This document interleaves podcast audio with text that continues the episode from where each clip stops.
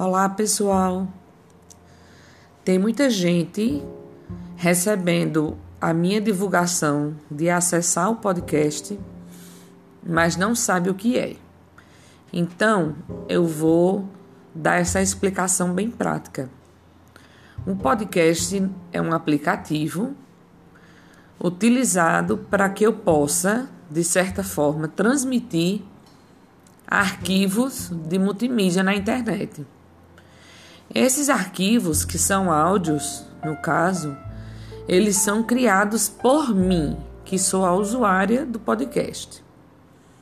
Nesses arquivos, eu disponibilizo listas de assuntos e poderia ser também seleção de músicas, que não é o caso, ou simplesmente falar e expor a minha opinião sobre os mais diversos assuntos. E é o que eu faço através de um tipo de escrita, no caso falada, contada, chamada crônica da vida. Certo?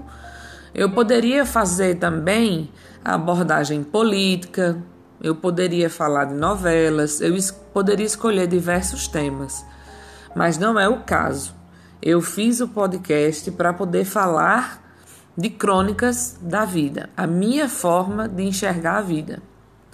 O objetivo é arquivar esses temas e futuramente escrever o meu primeiro livro. Então eu uso o podcast para gravar em áudio, porque fica mais rápido e de acesso mais gostoso, porque todo mundo tem um celular. Quando eu lançar o livro, não vai se tornar um livro de cabeceira, né? E as pessoas vão poder ler quando quiserem. O podcast ele me dá essa facilidade. Eu faço a gravação em áudio e você ouve através do seu celular, do seu iPad, do seu computador, de onde você tenha o aplicativo instalado. Tá bom? Então é muito simples e é isso, é esse o significado. É uma plataforma de transmissão.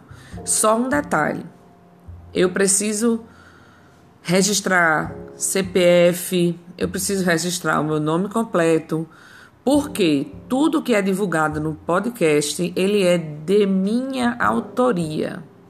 É tudo criado por mim, não por outras pessoas.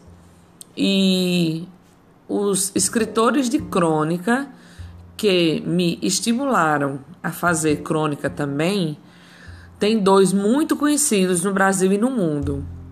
O primeiro é o nordestino paraibano Ariano Suassuna. Ariano Suassuna era escritor de crônica, diretor de peças de teatro, ele já fazia palestras.